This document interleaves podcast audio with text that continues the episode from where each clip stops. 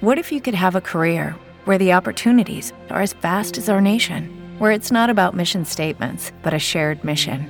At U.S. Customs and Border Protection, we go beyond to protect more than borders from ship to shore, air to ground, cities to local communities. CBP agents and officers are keeping people safe. Join U.S. Customs and Border Protection and go beyond for something far greater than yourself. Learn more at cbp.gov/careers. Hey guys, it is Ryan. I'm not sure if you know this about me, but I'm a bit of a fun fanatic when I can. I like to work, but I like fun too. It's a thing. And now the truth is out there. I can tell you about my favorite place to have fun Chumba Casino. They have hundreds of social casino style games to choose from, with new games released each week. You can play for free anytime, anywhere and each day brings a new chance to collect daily bonuses. So join me in the fun. Sign up now at ChumbaCasino.com. No purchase necessary. VGW. Void were prohibited by law. See terms and conditions. 18 plus. Take a short break for NBC News and some commercials, and we will be back right after the break. KCAA Loma Linda, 1050 AM, 106.5 FM, and now 102.3 FM. Special report Coronavirus Update. Weighed down by worries of a slow recovery for the economy, stocks fell to their second straight loss on Wall Street. Market reaction followed Federal Reserve Chair Jerome Powell's warning of the threat of a prolonged recession resulting from the viral outbreak. While the economic response has been both timely and appropriately large, it may not be the final chapter, given that the path ahead is both highly uncertain and subject to significant downside risks. President Trump passed his verdict on the latest $3 trillion pandemic relief package proposed by House Speaker Nancy Pelosi. Dead on arrival. Mr. President. And of course, Nancy Pelosi knows that, you know, obviously. Trump also told reporters after a meeting at the White House that he doesn't consider a state open if the schools aren't open. Oh, I think they should open the schools, absolutely. I think they should. And it's had very little impact on uh, young people. The death toll in the U.S. from COVID 19 is now nearing 84,000. I'm Barbara Cusack. Ousted federal vaccine chief Dr. Rick Bright will issue an ominous warning to Congress tomorrow if there is not a ramped up coronavirus response, as correspondent Kaitlan Collins reports. Basically, warning about what's going to happen if this advice that he's offered and that other experts have offered doesn't happen. And he says, quote, our window of opportunity is closing. He says, without clear planning and implementation of steps that I and other experts have outlined, 2020 will be the darkest winter in modern history. Correspondent Dianne Gallagher tells us food costs shot up last month amid the coronavirus pandemic. According to the Labor Department, grocery prices went up 2.6% on average in April. That is the largest one month spike since 1974. It was eggs that had the largest increase, 16%. And face masks will be required for Uber riders and drivers starting next week. I'm Barbara Cusack. You can tell when something just sounds wrong. Like when you go to the mechanic and hear this. Pass me the torque. wrench. nope, let me have the flamethrower. Or when you get a TV installed and hear this. I don't think I'm going to be able to do this without a 40 ton wrecking ball.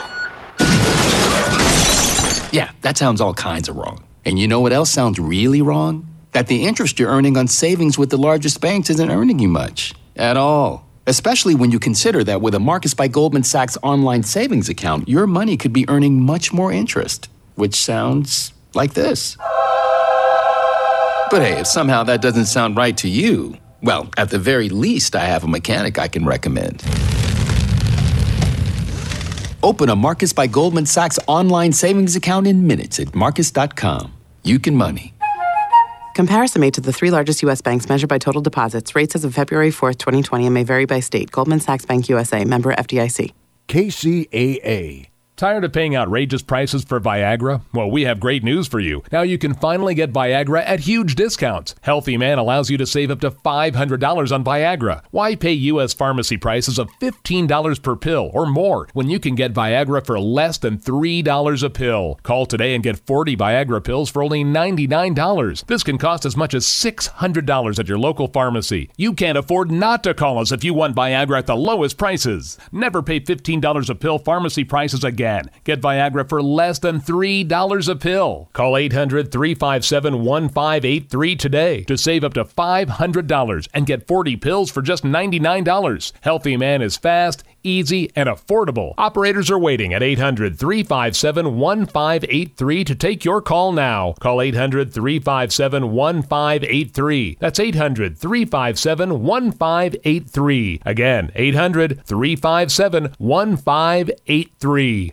KCAA Radio has openings for one hour talk shows. If you want to host a radio show, now is the time. Make KCAA your flagship station. Our rates are affordable and our services are second to none. We broadcast on three terrestrial frequencies to a population of 5 million people. Plus, we stream and podcast on all major online audio and video systems. If you've been thinking about broadcasting a weekly radio program on real radio plus the internet, contact our CEO at 281 599 9800. 281 599 9800. You can Skype your show from your home to our Redlands, California studio where our live producers and engineers are ready to work with you personally. A radio program on KCAA is the perfect work from home avocation in these stressful times. Just type kcaaradio.com into your browser to learn more about hosting a show on the best station in the nation or call our CEO for details 281 599 9800.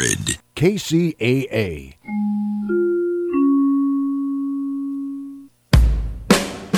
continuation of the uncommon sense Democrat. Um, we're running over because of some strange scheduling today, so you may get me with uh, my guest Mike Madrid, who I'll tell you about in a minute, uh, for the next half an hour, and then I may join Mark Westwood for the final half an hour. um, so we're being joined by Mike Madrid, a very simple uh, very simple introduction of him for those of you who didn't hear it last time. He's a longtime Republican political strategist, um, was the political director of the California Republican Party, has worked on many, many campaigns, is now a board member for the Lincoln Project, and very importantly, he's also a board member with a nonprofit, I believe as he's a board member, for a nonpartisan um, organization that seeks to get Latino voters engaged registered and out to vote. So, with that, Mike, let's try to have a bit of a normal conversation on what we were supposed to talk about. Um, t- tell me about your days at the California Republican Party and what's changed since then and what hasn't. That's a great question. I've done a million media interviews since that time. I've never been asked that question. Um, look, I was the political director in 1998 up until today that was the last year that the Republican Party flipped congressional seats from democratically held seats to Republican seats. Uh, there, the, the, the, the state was still relatively competitive between Republicans and Democrats, but the bottom demographically was beginning to fall out. And it was an issue that I had been raising with Republican candidates and Republican leaders for quite some time. My expertise is actually working with Latino voters and studying Latino uh, demographic changes politicization, and it was very evident to me that if the party didn't adjust very quickly, it was going to end up kind of extinct or or completely marginalized. And you know, for the past 20 years or so, 22 years, uh, every election cycle has been a, a slow slide into less and less relevancy. The, the one thing that did surprise me, though, Eric, was the complete lack of desire, not ability, the lack of desire to adjust. Um, the party, as it shrank, moderates left the party, uh, people of color left the party. And so the California Republican Party, as it stands today, is over 80% white. It's very regionally located. Uh, for the first time, I think, in our entire state's history, there's no Republican member of Congress that represents a district that touches the Pacific Ocean. Uh, so it's moving inland, it's moving to the north, it's very white, increasingly non college educated, uh, lower income levels, and it likes it that way and it wants to stay that way. And it's really, I think, a study in a people in decline that have chosen to kind of be, from their sense, martyrs um, by um, by losing.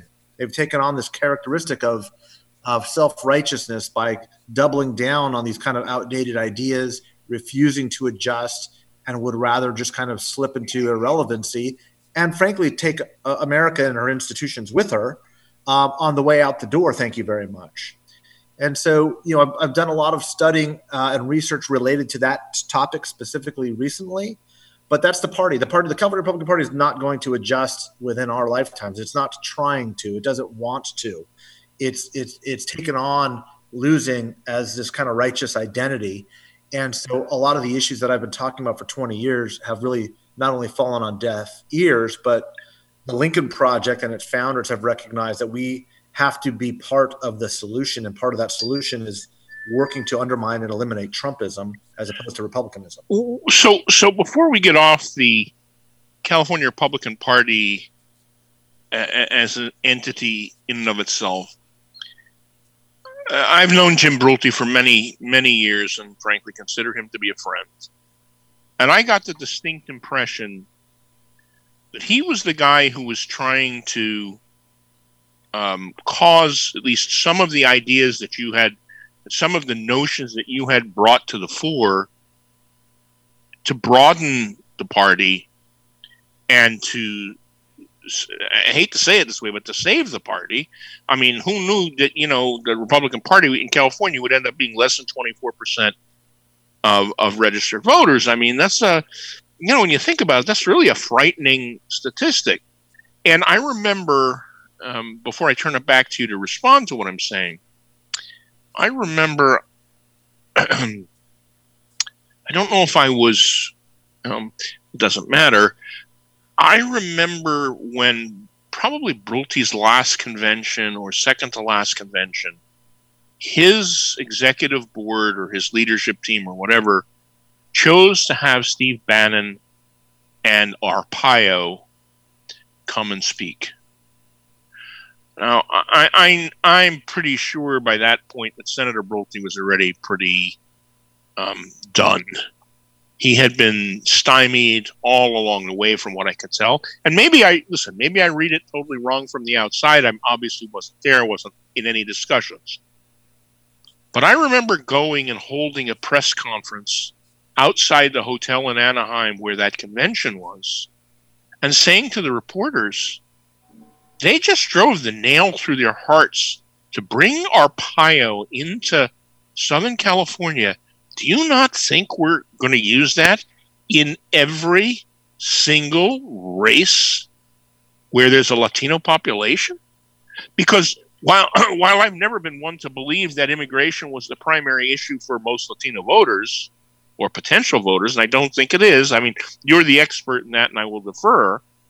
Um, it's still an important issue, and Arpaio represents a kind of a, you know, a, a kind of a, a, hideous uh, hideous face of that anti-immigrant, anti-Latino sentiment that some Republicans have. And by the way, just so that you know, don't think I don't have some similar commentary towards some parts of the Democratic Party about other issues. But um, what is your thought?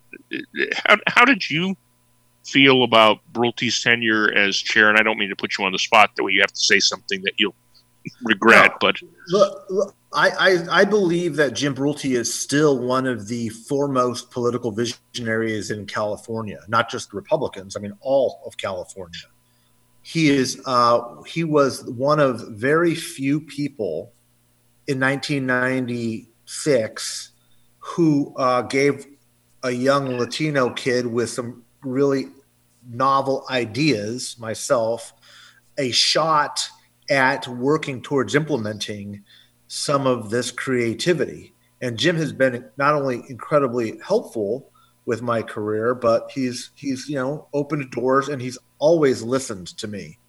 Um, that doesn't mean he's always done what I've advised, and that I think is the crux of your question, which is, I think Jim, like most informed, sophisticated political practitioners, knows the party needs to adjust. He has said so in both closed meetings and public meetings. I don't think I'm getting him into trouble by saying that. The problem was for Jim, at a certain point, he realized as the chairman, he had a constituency to serve. And as I was saying earlier, this constituency doesn't care about facts. It doesn't care about competitiveness. It's not trying to work to build a majority.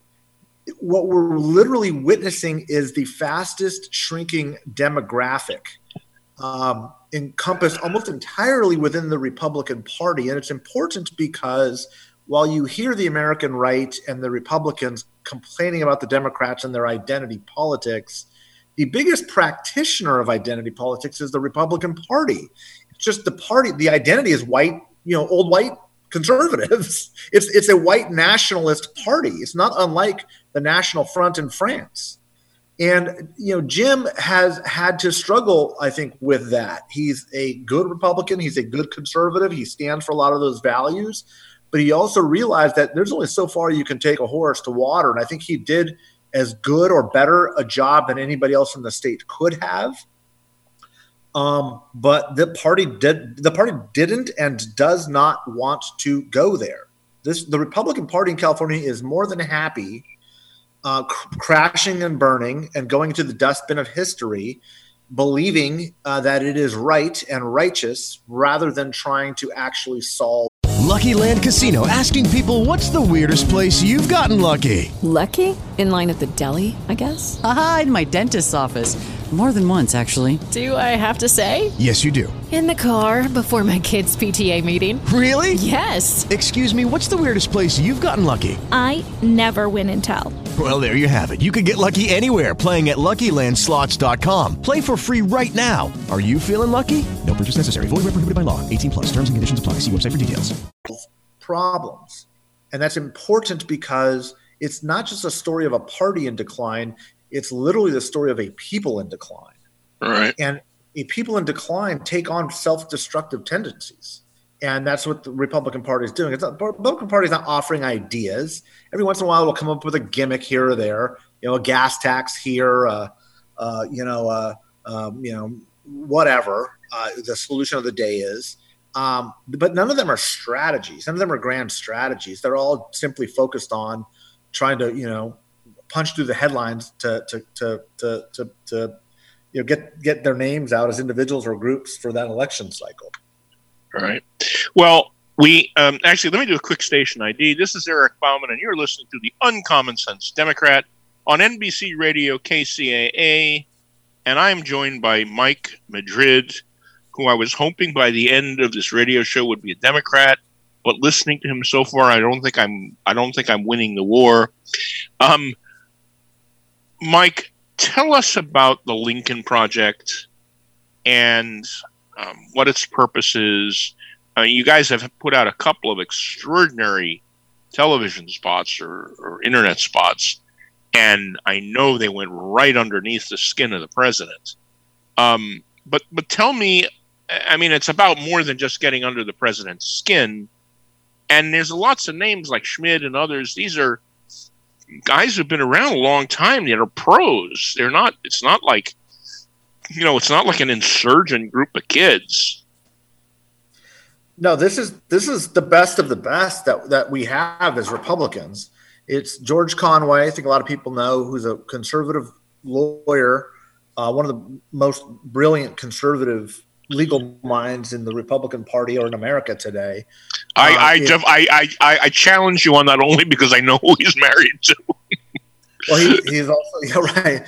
Uh, there's also Steve Schmidt, who you've mentioned, who ran John McCain's presidential campaign, Arnold Schwarzenegger's campaign for governor, uh, uh, got Alito and Roberts con- their confirmation campaigns for the Supreme Court. Uh, again, blue chip.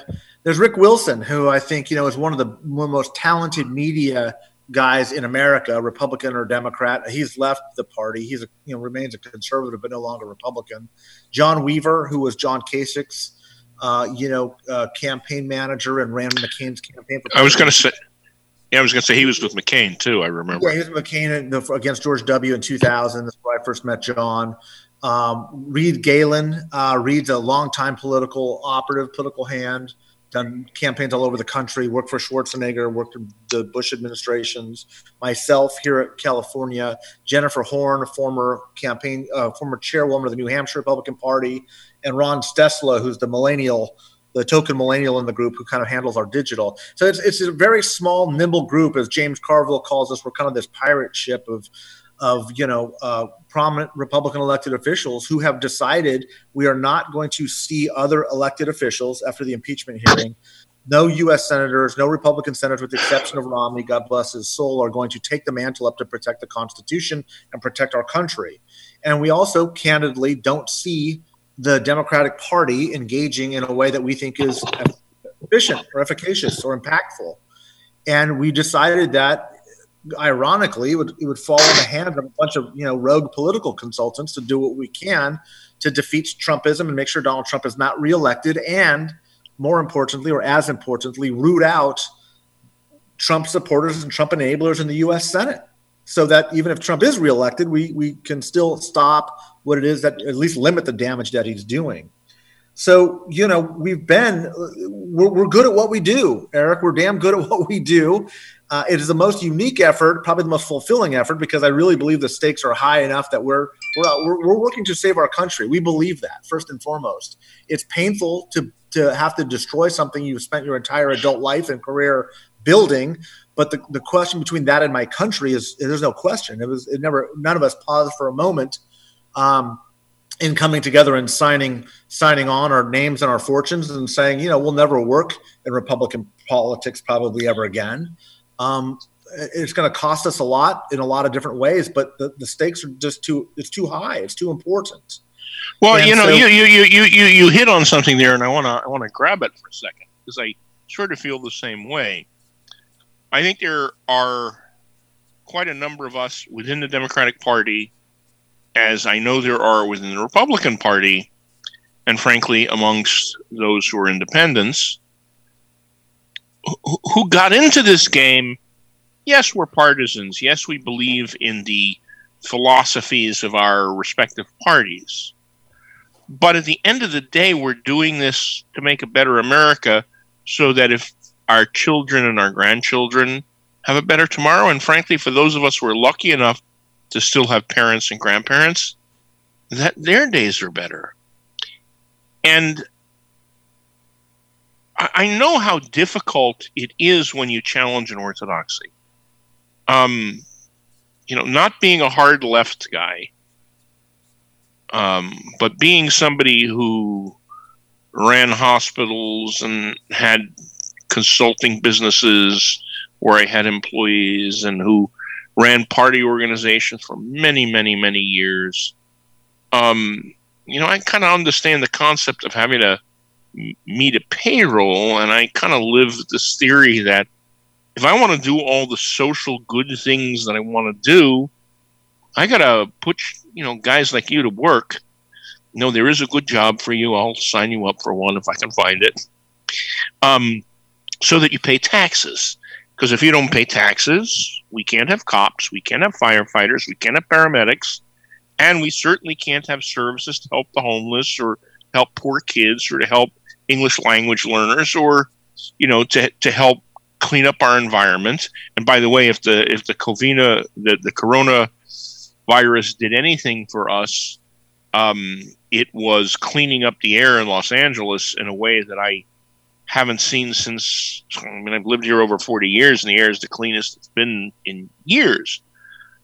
But I know it's difficult. You start feeling isolated when there is a pop icon of the day. And it's not somebody, listen, I was never a Ronald Reagan fan, but Ronald Reagan always evinced a sort of positivity. Uh, you know, the, the, the shining, uh, was it shining on a hill, shining um, City, on, city a on a hill, right? Thank you um, he he always evinced that positivity, and uh, George H. W. Bush tried. Um, he wasn't as effective a speaker by any stretch of the imagination. It's part of why he um, lost his reelection. And George W. Bush, in his peculiar way, often could connect to regular Americans.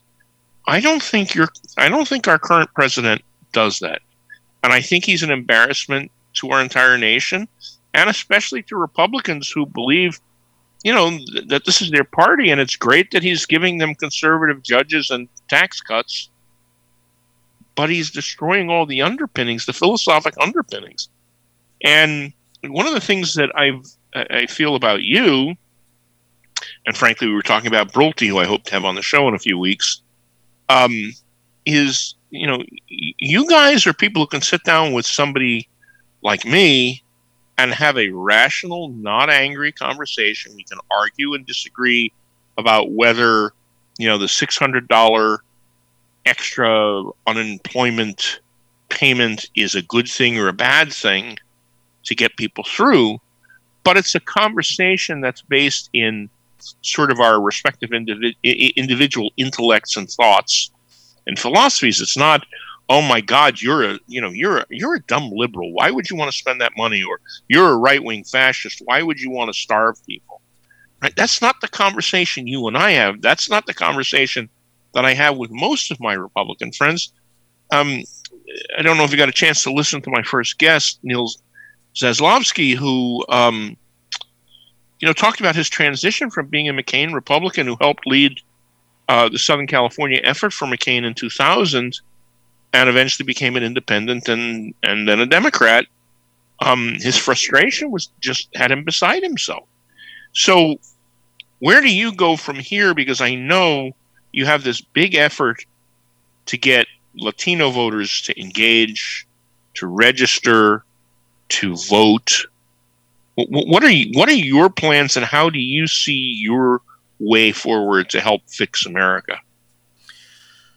Well, look, I think you articulated it very well. And unfortunately, I think you and I and people like Mr. Brulte and your previous guest are a little bit different than a lot than the vast majority of people in this society today. And that is this. I I I, I want to spend every day of my life working for a better country. Now, if the Republican Party presents itself as the vehicle to do that, I will do that. If it becomes an obstacle to that and needs to be eliminated or destroyed or reconstructed, I will spend my time doing that. I, I don't, I, and, and, look, I, I, I'm a conservative. I'm a classical conservative, but I'm not an ideologue. If you can show me a better way, um, I'm all about it. I, I, don't, I don't have to be right and watch people starve or watch children not get an education you know, conversely, you know, I want to have conversations with people who, on the left, I agree with.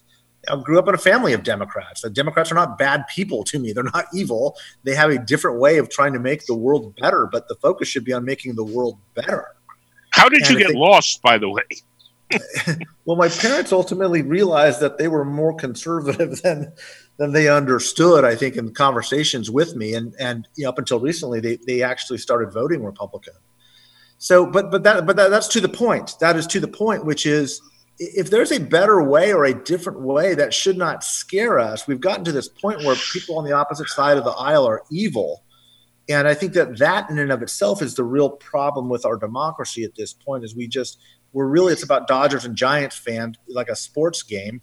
It has nothing to do with with the reality of making the world better. It's about you know beating the other side because we inherently have gotten to a point where we believe the opposite side is the end of the republic. They're trying to destroy who we are and our way of life. And and really i think we're all just trying to make a better world. And they're not they're not inconsistent. You can have a better world with not everybody agreeing with you.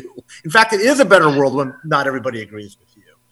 Uh, um, you, you know you, you you brought up baseball. When my mother was a kid she was a Yankee fan. My grandfather was a Giants fan, and my grandmother was a Dodgers fan. and of course, all th- all three teams were, of course, in New York. And um, and she said for weeks on end, nobody talked to each other in that house. Nobody.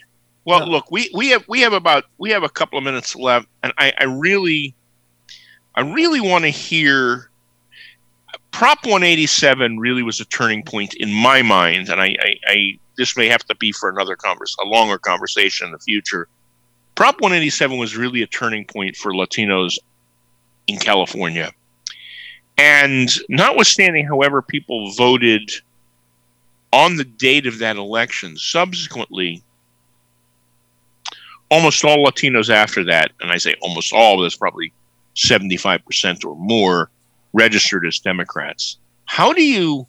I, I mean, I, I know your efforts in that regard are nonpartisan, theoretically nonpartisan. But how do you combat that? Because that's a hell of a legacy. That's a racist legacy, the way it was put forward.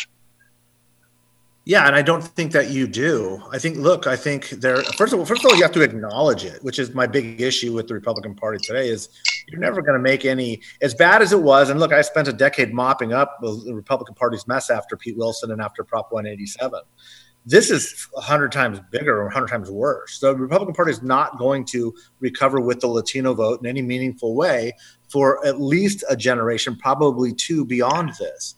And by then, its own demographic isn't going to be enough to win national elections.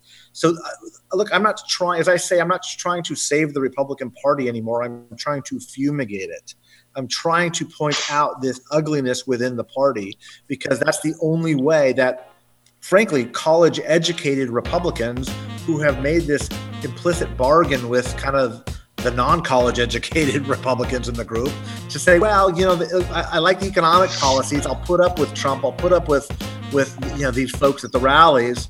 I just want to make sure that the economy keeps going. My business continues. That break is happening. You're seeing it in the polling all over the country. You know, Trump is underwater in the battleground states, and the chasm is with the, the, the differences between Republicans that are educated and those that are not. Right. So, so, so, Mike, I'm sorry. You know, we're we're we're out of time, but I want to yeah. just say this.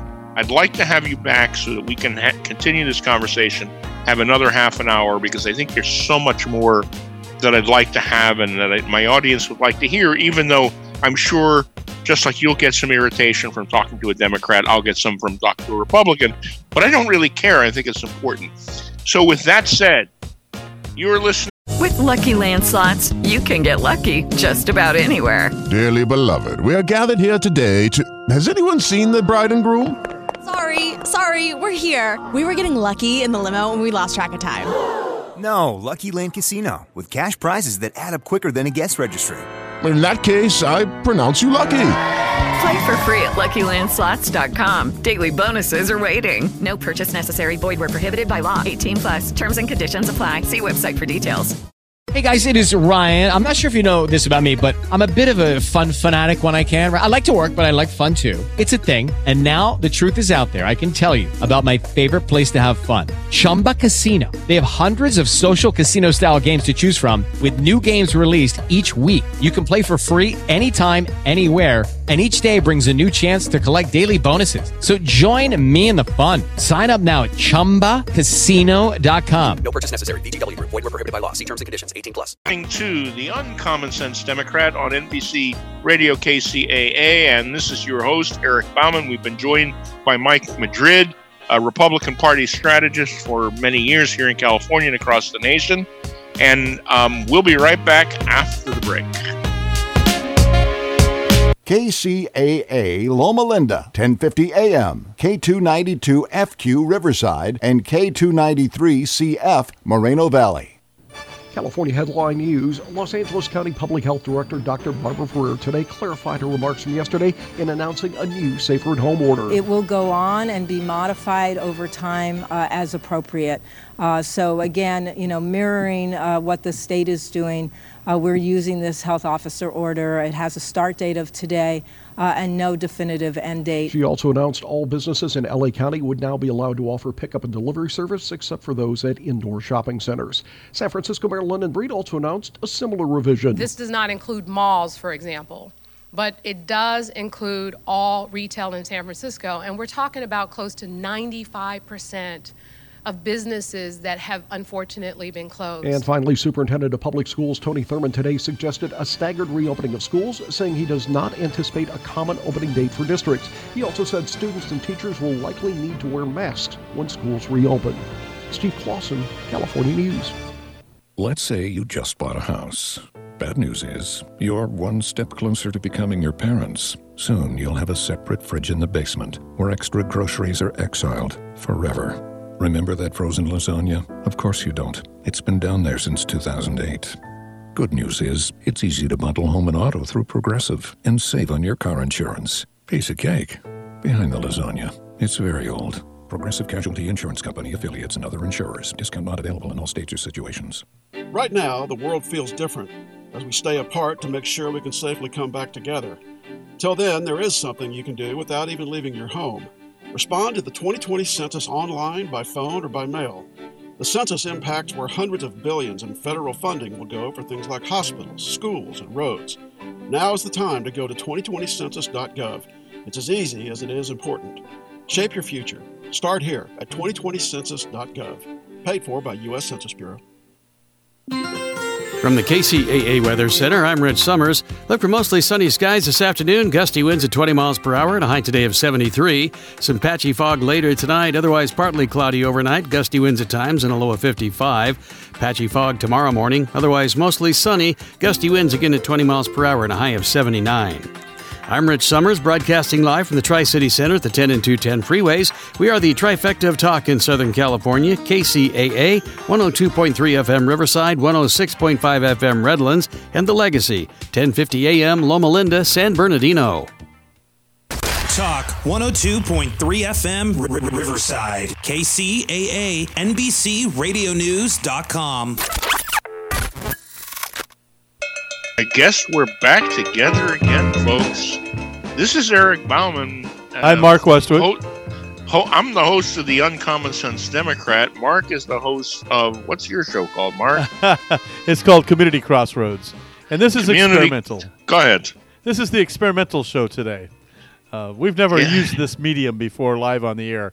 You're the first to do this, and so Well, you know this is this is exciting, especially because you and I have, uh, because of technical issues, we have had to use a um, a particular vehicle to communicate that you hate, or that you're that is not your favorite. Let me put it that way, Yes. this way.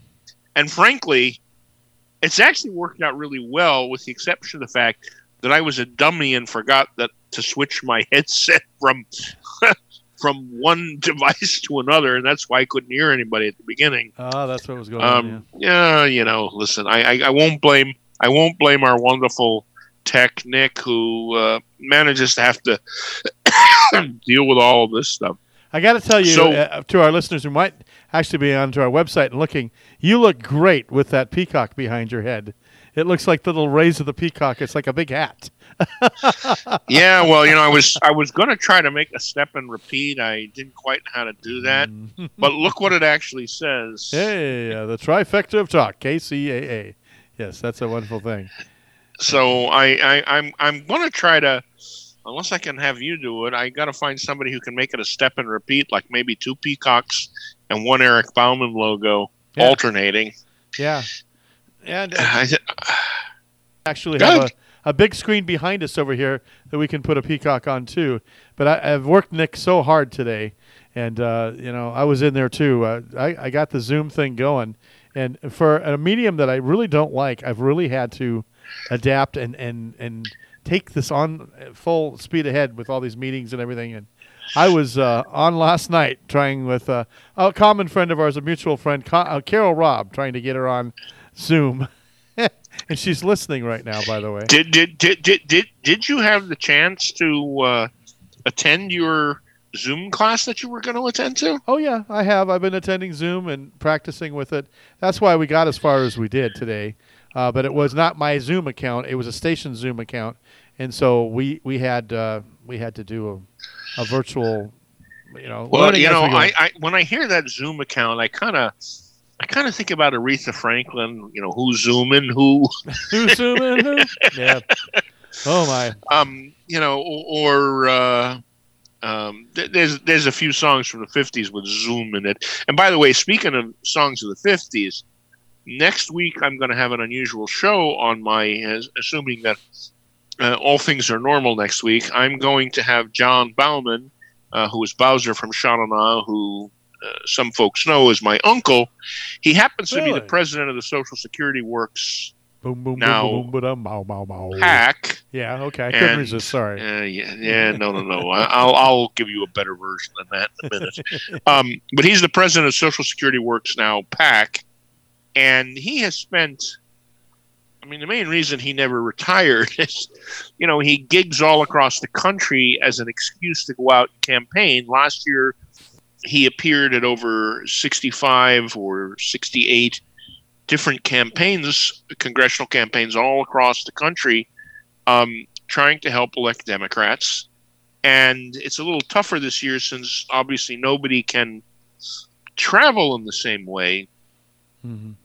So he's having to learn how to do it, you know, with social media and the like. But the, the reason that I'm having him next week, it was a change in my original plan, is because there's a plan that uh, Jared Kushner, the brilliant son in law of President Trump, who knows nothing but knows everything. You're one of the Um, few people I know that would put those two sentence words together in a sentence with Jared Kushner. But okay, Yeah, you You're doing know- it sarcastically. I know. There, th- my grandfather used to say in Yiddish, "Er weiß alles und er weiß gar nicht," which means he knows everything and he knows absolutely nothing. and there is a um, there is a plan that he circulated that would offer people who are currently on Social Security or who will be going on Social Security in the next five years emergency cash now in exchange for them reducing their long term benefit. Mm-hmm. And that's a very frightening thought because when you think about it as it is, the average 75 year old, particularly somebody who is a housewife, who has a relatively small Social Security payment to begin with, even if they have their husband's Social Security because of the strange flukes of Social Security, to cut that even smaller, I mean, Social Security is their lifeline. Right. And so I'm bringing Jon on so we can talk about that. We can talk about the critical congressional races across the country because he engages so much with the Democratic Congressional Campaign Committee and the Democratic Senatorial Campaign Committee. And um, you know, we we have we have uh, a lot ahead of us as Democrats to a hold on to the House and b take the Senate back. And you know, I know a lot of people are downhearted because we lost a seat in The 25th. Yeah. In the 25th congressional district um, that was up for election yesterday. Although we know it was a special election, Democrats have a hard time turning out in those. And in the presidential election in November, turnout should be different, and, and Well, hopefully it's the a highly Republican area, and we were COVIDized. Uh, literally, we were stopped from campaigning and had very few options to campaign with. And uh, right and and and hope and hopefully our team will have a much more aggressive effort. And there was another congressional seat that was either i think it was in nebraska that we had picked up two years ago in 2018 that we lost last night in a special election. Um i don't want people to get down about that. And even if you feel frustrated or you think that democratic leaders aren't doing a good job running these campaigns the good news is these special elections for Congress are elections for six months, Yeah. and and the big elections are in November. And the one thing we know about Democratic voters is they turn out mu- at a much higher percentage in November, and especially in November of a presidential year. And let's not, our listeners, let that go by you. When he said elections for six months, literally they are because they're just filling out a term for, for vacancies. And, uh, you know, they'll come back up again and come back around. And so we have an opportunity in six months to take them back up. So, so Mark, what's going on in the Inland Empire uh, world, and in the world of politics in the Inland Empire that you'd uh, like to talk about? Well, you know, we're all trying to come back in and, and get things going and, and, and just like everything, you know, the National Democratic Party just, uh, you know, got together and said, let's discuss about having a virtual Democratic convention and, and leave those options on the table so we can plan for it.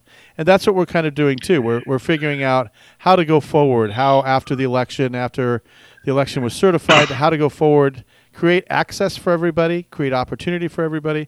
You know, this Zoom thing is uh, everybody loves Zoom, and you know it's just been plaguing me, and I'm like, ah, you know, because I know the security issues, I know the problems with it, and I and what I've experienced in the past couple of weeks now, trying to acclimate to it.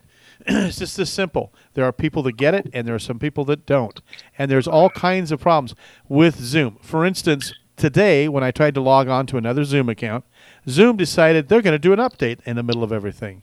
Well, you know, all of a sudden we're updating, trying to get you on, trying to get the right security codes, the right meeting codes, trying to. We did it, but it was a pretty bumpy ride. And that was with people here that, you know, I build radio stations for a living. You know, Nick's very technical. Uh, you're not a schlep when it comes to being technical. You, you're pretty good. And we I were ju- having I a just, I just time. play. Listen, I just play dumb on TV. well, I, I, I, I worked I worked in the most sophisticated intensive care units in in the country. I, I get tech stuff, and as you and I have talked about, um, I started computing. Um,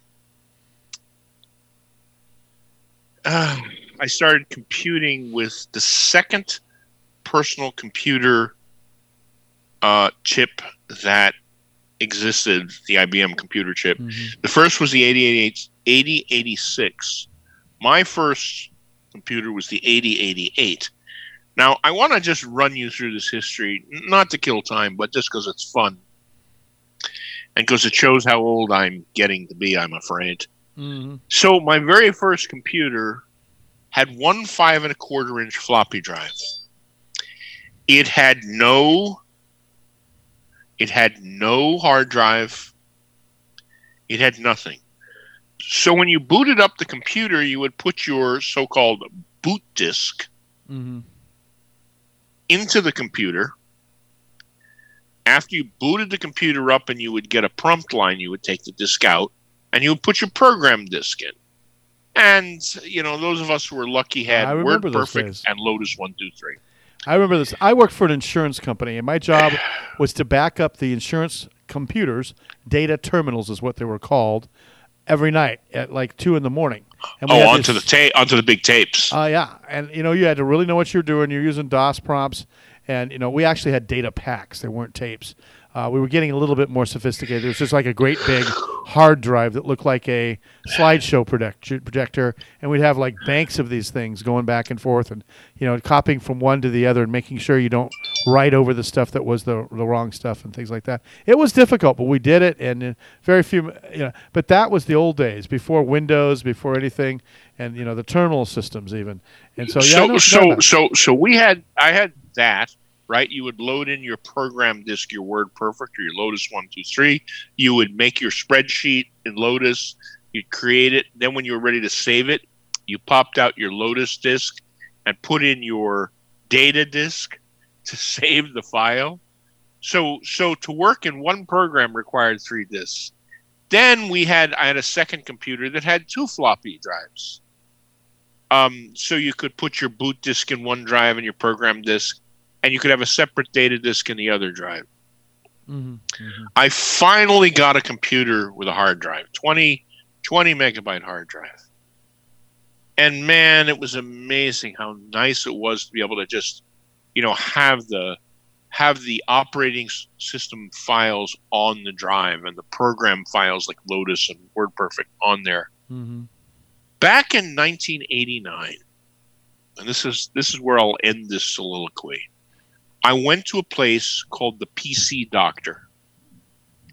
I was running a hospital not too far from where you are in el centro california and there was a place called the pc doctor.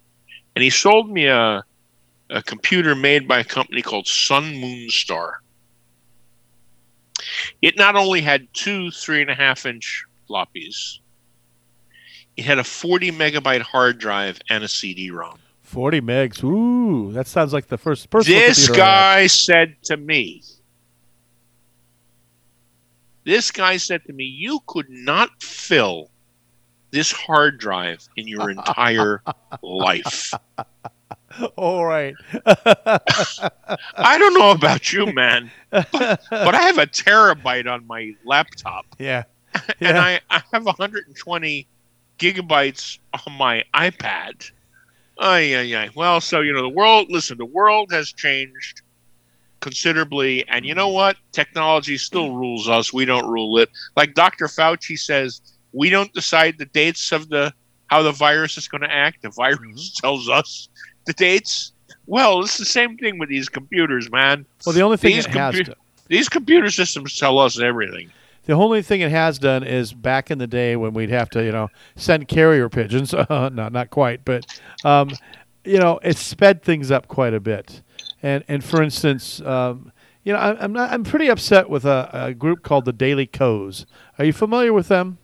Of course. And you know, uh, the Daily Kos has put out a, a letter, and they're talking about you know Justice Democrats holding Joe Biden Joe Biden accountable. And, you know, they're just giving fodder to the Republicans on this. He appointed this guy, Larry Summers, who is an advocate for Keystone, which I don't advocate. I'm against Keystone. But, you know, Larry Summers is doing something else for his campaign. He's not working on Keystone for Joe Biden's campaign. Yet, you know, Daily Kos is sending this thing out, making it seem like the end of the world. And, you know, I, I'm really tired of Democrats shooting each other and standing in a circle and shooting each other. We need to hold hands and, you know, and undo this horrible orange menace we have. And and I'm just upset. I unsubscribed from the Daily Kos today. I'm done. And I'm a liberal Well, Democrat. I I get I get their newsletter every morning, and I get their political newsletter, which is one of the best recaps of elections and races across the country. Um, but they are certainly to the left of me. Um, and I just kind of learned to accept that. Larry, listen, Larry Summers is a controversial figure. When he was the president of Harvard, um, you know, he had some controversial things that happened. And as a Treasury Secretary, some of his policies were pretty, um, what you might call conservative. Uh, but the reality, you know, the reality is, um, when it comes to economics, he's one of the brightest guys around. And what he's advising Biden on, Biden's not going to make him the Secretary of the Treasury. Right. He's advising Biden on economics and the economy, and that's fine. And by the way, anybody, I mean, listen, like it or not, Biden basically is a guy who is a moderate Democrat, so he's more open to hear from uh, somebody like Summers. I That's just want Trump's to take one exact second. problem. I, That's I want Trump's to take one exact second problem. and say you're you're listening to uh, NBC Radio KCAA AM 1050 FM 102.3 and 105 106.5 and this is Eric Bauman from the Uncommon Sense Democrat and you also have Mark Westwood from the Community Crossroads Kind of meeting in the middle today. Yeah. You know, we're kind of sharing um, because it's a crazy day. And now, by the way, President Trump is going after Dr. Fauci because, of course, he knows better than Dr. Fauci, and he thinks that the schools should be opened immediately. And this makes So my point we were talking about precisely about Joe Biden bringing in advisors who he may not agree with, we may not totally agree with, but recognize that they're intelligent and smart and bright and they have something to bring to the table. Trump always wants to surround himself with people who 100% agree with him, who will 100% market for him, and that's why he gets himself in trouble all the time. He's always stepping off the cliff because everybody's afraid to counter him. And now we have a scientist with Dr. Fauci who's just giving facts humbly, I might add, and now we're having problems. You know, I, I, I just have to say, I want to give Nick plaudits because he's calling this half an hour the uncommon sense crossroads. there you go. and I think that uh, you should give him a raise, and uh, I'll talk to his union agent, his union rep myself. so we have uh, Mark. We have about I don't know nine minutes left or Yeah. What what can I, do? You know, I, I, I, I've gotten a little aggressive in my old age. Oh, maybe I always was aggressive. Yeah, that's that was both always to my advantage and disadvantage. To our listeners who may just joined, uh, we are listening to Community Crossroads with Eric Bauman from the Uncommon Sense Democrat. We had a big hoorah with technical problems, so I said, "Take my show today. I'm not using it anyway." Um, and uh, and I'm glad to have you. It's always uh, such a privilege and honor to to talk with Eric because he is truly uh, f- uh, uh, really bright light, and I, I enjoy. Uh, talking with him. So continue on. Uh, you said we have about another nine minutes, and, and did you have a thought? No, I mean, I, I really want to make sure if there was anything that you had planned for today to talk about that was important. I was- um, that you did. and and we we have a little bit of time talking about various different issues. There's certainly been a lot of news today. Fauci was one of them. Uh, we just kind of briefly brushed upon that. Um, you know, all of the things like Nancy Pelosi has now got uh, another stimulus package, another three trillion dollar stimulus package she's trying to get through, and and of course the Republicans are opposing that. Uh, oh, and Tr- and Trump came out and said dead on arrival. uh, I got know, news for you. That may be dead on arrival, but then he doesn't get anything through. Uh, he gets nothing through the House. Yeah. Let's be clear about this. You This know, is- he he's got he's got to remember. uh, This, this, there's a there's a cost benefit equation here. and you know he needs support from people. He doesn't get it. He's not an, uh, you know, it's three trillion dollars uh, coronavirus act, aid package for you know the states a trillion dollars and tribal governments uh, to avert layoffs. Another two hundred billion in hazard pay for essential workers, uh, and it would offer another twelve hundred dollars in direct cash to uh, to people across the United States. And it's very very important. You know, Canada, uh, Eric, is giving three two thousand dollar payments. And I talked about the math on this, and we're still uh, talking about this. It's a little vague, but I talked about it uh, off the air with you earlier yesterday. About you know we've had seven trillion so far, and with the number of people in the United States, if you count every man, woman, and child, not just the adults that are able to receive a stimulus check, uh, and then the amount of money that's been spent, it really comes out to somewhere around eighteen thousand dollars a person. And you know, you subtract the twelve hundred that we've gotten, or some people have received, from that, that still leaves you another sixteen thousand eight hundred. And where did that go? And the obvious answer is that everybody comes up with, is to the big corporations, and that's very, very unbalanced, and it's wrong. And so, you know, Chuck Schumer uh, from the Senate, uh, you know, is, is trying to get them to, to convince them to do this, and you know, he, he very warned, he threw, you know, threw the warning across the stern of the ship, saying, "I don't know that I would turn this one down, because this one will hurt you." Are you still? with, Uh, I don't know. you know, it, it, we, we- we're we're it, we're in a very peculiar time. Nothing, nothing seem no, nothing stands up to the usual patterns that we would expect that we've grown up with, that we've lived with, that have always been, um, you know, there for us, and um, it puts us in a really odd place because we're all distraught about the impacts of COVID 19. right? People are dying. You know, I, I, I want to reiterate for your, um, you know, for your guests who may not have heard, as of 10 o'clock this morning, um, we had 1,382,000 Americans who were infected and 83,356 who had died. In California alone, nearly 3,000 had died. This is really scary stuff. And now we have the young people with the inflammatory syndrome. Uh, that problem, uh, it's arising first of all in New York, just like it did. In, uh, it's, it's it's similar to something called the Kawasaki disease. Right. It's, it's similar to Kawasaki syndrome, which is a syndrome that primarily manifests itself as a dermatologic condition. It's most well known because it creates sort of tight, slanted eyes, its strange smile on the face, very taut features, um, rash across the body. And um, and they've had hundred cases of this so far. yes, only three deaths, but still, that's 3%. Mm-hmm. And if, if you have if you have three deaths out of hundred cases, um, so nobody knows. Nobody yet knows what that means. Nobody yet knows what the uh, what the potential um, for us uh, to experience is with that.